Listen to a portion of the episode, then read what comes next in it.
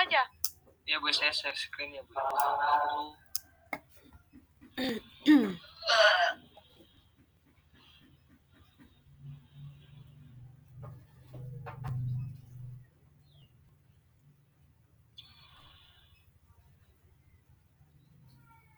Sudah tampil ya bu? Iya, Sudah. iya. Oke, oke. Lanjut. Em, berdasarkan kemarin masukan dari ibu dan juga teman-teman tetap berada di koridor pesantren yaitu eh, model pemahaman dan penerapan sistem jaminan produk halal di pesantren. Jadi untuk latar belakangnya eh, kita tahu bahwasannya ini ada santri dan pesantren itu memiliki potensi dan peran penting dalam mengimplementasikan dan mensosialisasikan jaminan produk halal di Indonesia. Jadi salah satu bahwa bukti bahwa pesantren ini ya memiliki potensi dan peran tersebut adalah ini berdasarkan artikel dari eh, Anissa di Pondok Pesantren Edi Mancoro yang menunjukkan bahwa ekosistem pesantren mempengaruhi masyarakat dalam membentuk karakter gaya hidup halal khususnya pada pada siswa santri. Jadi pemahaman agama yang diperoleh santri di pondok pesantren ini men- eh, menjadi pedoman utama dalam dalam ketaatan menggunakan barang halal pada aktivitas konsumsi eh, untuk memenuhi kebutuh- kebutuhan mereka di pesantren. Kondisi ini ya berdasarkan metode kondisi di, di tersebut dipengaruhi oleh pendidikan dan contoh dari kiai di pondok pesantren.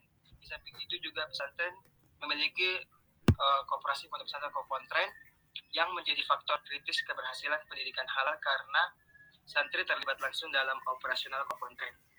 Nah, kegiatan halal yang berulang akan membentuk gaya hidup halal sehingga menjadi karakter santri meskipun di luar pesantren. Em, terus, namun di sisi lain kadang-kadang ini santri mengalami kesulitan untuk menentukan makan halal dan toib. Meskipun banyak juga santri yang tidak mengalami kesulitan dan hanya sedikit santri yang me- mengalami kesulitan untuk menentukan makan halal dan toib. Mayoritas santri hanya mengetahui beberapa istilah lain, penulisan bahan yang haram, maksudnya non halal, dikonsumsi pada kandungan makanan kemasan, jadi hanya sedikit yang cukup mengetahui dan sisanya sama sekali tidak mengetahui. Ini berdasarkan penelitian dari yang dilakukan dari Yeti dan Priyan, Priyatno di Pondok Pesantren Al Jadid, Kecamatan Kopo, Kabupaten Serang Banten menunjukkan bahwa nilai rata-rata pemahaman tentang gaya hidup halal sebesar 55,71 persen. Hal ini mengindikasikan bahwa masih banyak santri yang belum memahami gaya hidup halal. Kemudian dilakukan bimbingan materi tentang def- definisi dan konsep hal haram, konsep keharaman dan dalam industri makanan dan minuman baik pada zat maupun di luar zatnya. Pakaian halal, diskusi tentang produk yang viral di masyarakat. Nah, setelah bimbingan selesai diadakan post hasilnya pemahaman santri tentang gaya hidup halal mengalami kenaikan sebesar 22,96 persen. Jadi berdasarkan diskursus di atas, ya pesantren memiliki dinamika dalam pemahaman dan penerapan jaminan produk halal. Nah, ini juga ada Nasi dan Sultani berusaha membuat model penerapan jaminan produk halal di pesantren dengan meneliti pesantren-pesantren Jawa Timur. Nah, penelitiannya tersebut itu men- eh, dibatasi menjadi objek dibagi, dibagi berdasarkan tipologi ada salaf, semi salaf maupun modern. Jadi tipologi tersebut belum tipologi tersebut belum mampu mewakili pesantren secara luas karena eh, menurut Undang-Undang Nomor 18 Tahun 2018 tentang pesantren, penyelenggaraan pesantren dilaksanakan dengan tetap eh, menjaga kekhasan atau keunikan tertentu yang mencerminkan tradisi, kehendak dan cita-cita serta ragam dan karakter pesantren. Em, jadi batasan-batasan batasan-batasannya itu eh, apa rencananya sih dibatasi dengan tipologi. Nah, tipologi yang lebih dapat mewakili pesantren dan memiliki signifikan luas adalah berdasarkan eh, afiliasinya terhadap ideologi keislaman atau terhadap organisasi keislaman. Ini buktinya ini ber- berdasarkan hasil riset Alfara Research Center tahun 2016 dan juga penduduk muslim di Indonesia 50% mengaku berafiliasi dengan Nahdlatul Ulama sementara 14,9% mengaku berafiliasi dengan Muhammadiyah dan sisanya berafiliasi ke ormas lain. Sementara ini eh, belum ada penelitian yang spesifik menggunakan tipologi tersebut khususnya dalam mengkaji model pemahaman dan penerapan jaminan produk halal di pesantren.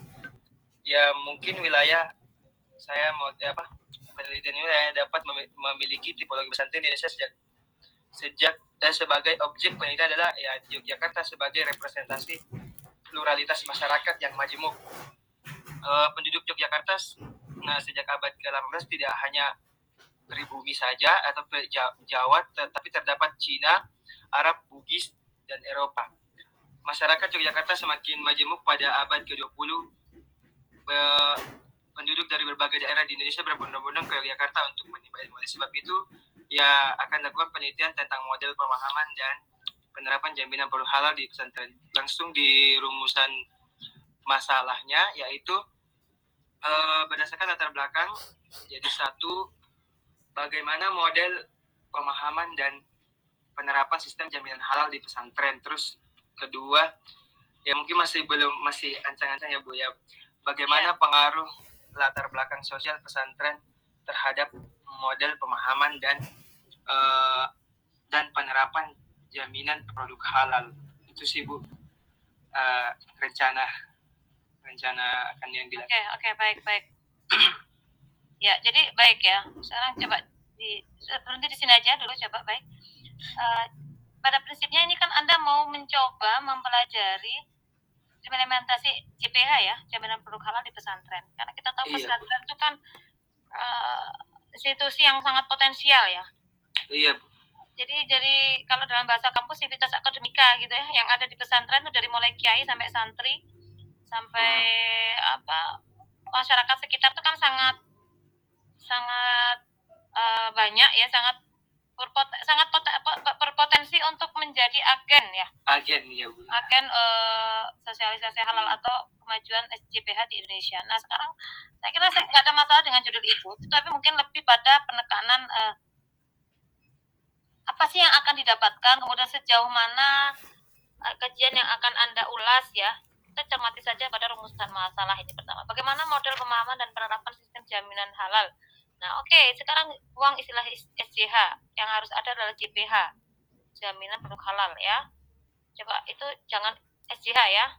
Diubah ya. Oh, dirubah jadi Hmm, ya. JPH, penerapan jaminan produk halal ya. oh JPH. jaminan produk Hmm. halal.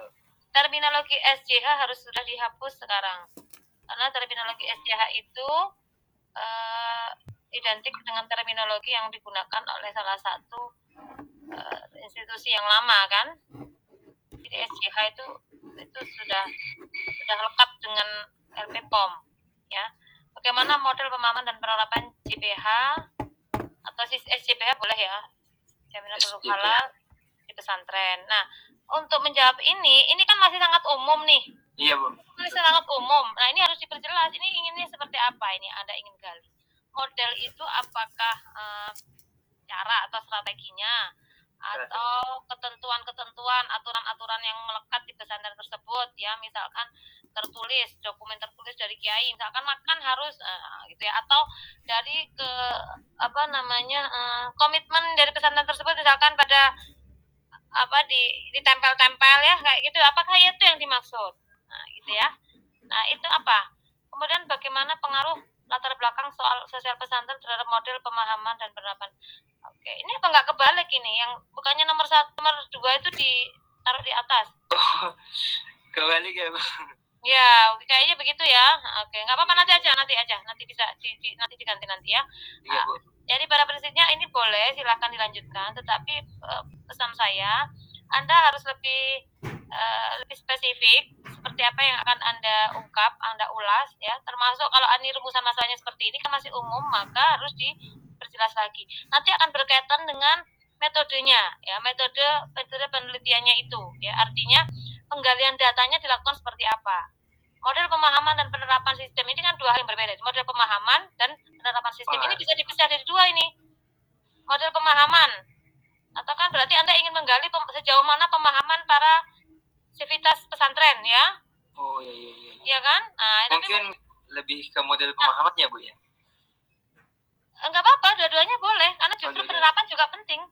Ah, cuma di, Hmm. dipecah, jangan jadi satu judul, jangan jangan, jangan jadi satu nomor. Jadi kan Oh dua. iya. bagaimana bukan model kali ya bagaimana pemahaman nah, kalau itu kalau bagaimana pemahaman jaminan produk halal pada masyarakat pesantren? Nah, untuk untuk menjawab itu maka metodenya apa ini untuk menggali pemahaman itu berarti misalkan dengan wawancara? Ya gitu wawancara kan? Dengan kuesioner ya. Dengan eh, FGD ya, itu anda harus siapkan terus Iya. kemudian subjek sumber datanya dari mana? Pasti harus dari ada representasi dari pengasuh ya dari kiai. Kemudian dari ustadz kemudian dari guru kemudian dari orang-orang yang terlibat penjual-penjual makanan di sekeliling nah itu juga perlu oh iya iya. pengelola kantin.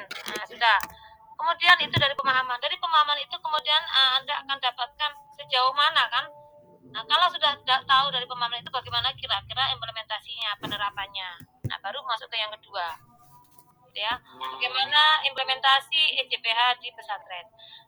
Untuk menjawab yang kedua itu tentu harus based on dari hasil penelitian yang pertama. Atau tahap satu apa nomor satu. Kalau pemahamannya tidak terlalu eh, baik ternyata anda harus punya pakai skala Likert kali ya. Kali skala 1 sampai 5 gitu ya. Biar mudah biar mudah untuk me- ini apa kuantitatif berarti ya. Atau mau kuali- kualitatif juga boleh bisa ya. Saya nggak tahu kalau parameternya kualitatif tapi kalau menurut saya saya lebih suka kuantitatif jadi lebih jelas kalau satu kurang paham lima sangat paham kayak gitu tuh loh. Ya Iya, sehingga iya. nanti mudah me- menganalisis mengulasnya. Nah dari hasil nomor satu nanti itu bisa jadi cara tawaran untuk bagaimana implementasi yang nomor dua implementasi JPH-nya gitu.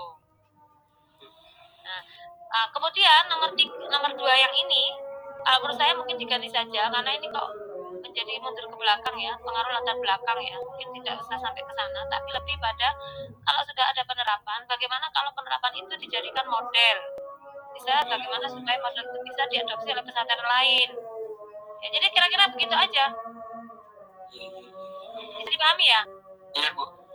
Nah, jadi dari satu dua itu akhirnya yang ketiga adalah mengerucut bagaimana didapatkan model. Baru istilahnya model yang ketiga jadi yang rumusan masalah pertama jangan gunakan istilah model tapi yang ketiga ini menurut hemat saya ya nah, tidak tidak ti- baru bisa gunakan istilah model. Karena kalau model berarti kan ada seperti eh, apa contoh ya contoh yang eh, rumusan lah ya formula gitu ya. Walaupun mungkin bukan matematis bukan kuantitatif yang bisa juga digunakan di pesantren yang lain. Jika akan memang me- me- menggunakan pendekatan pesantren halal yang ada di Indonesia. Begitu kira-kira paham ya? Ya paham bu. oke baik.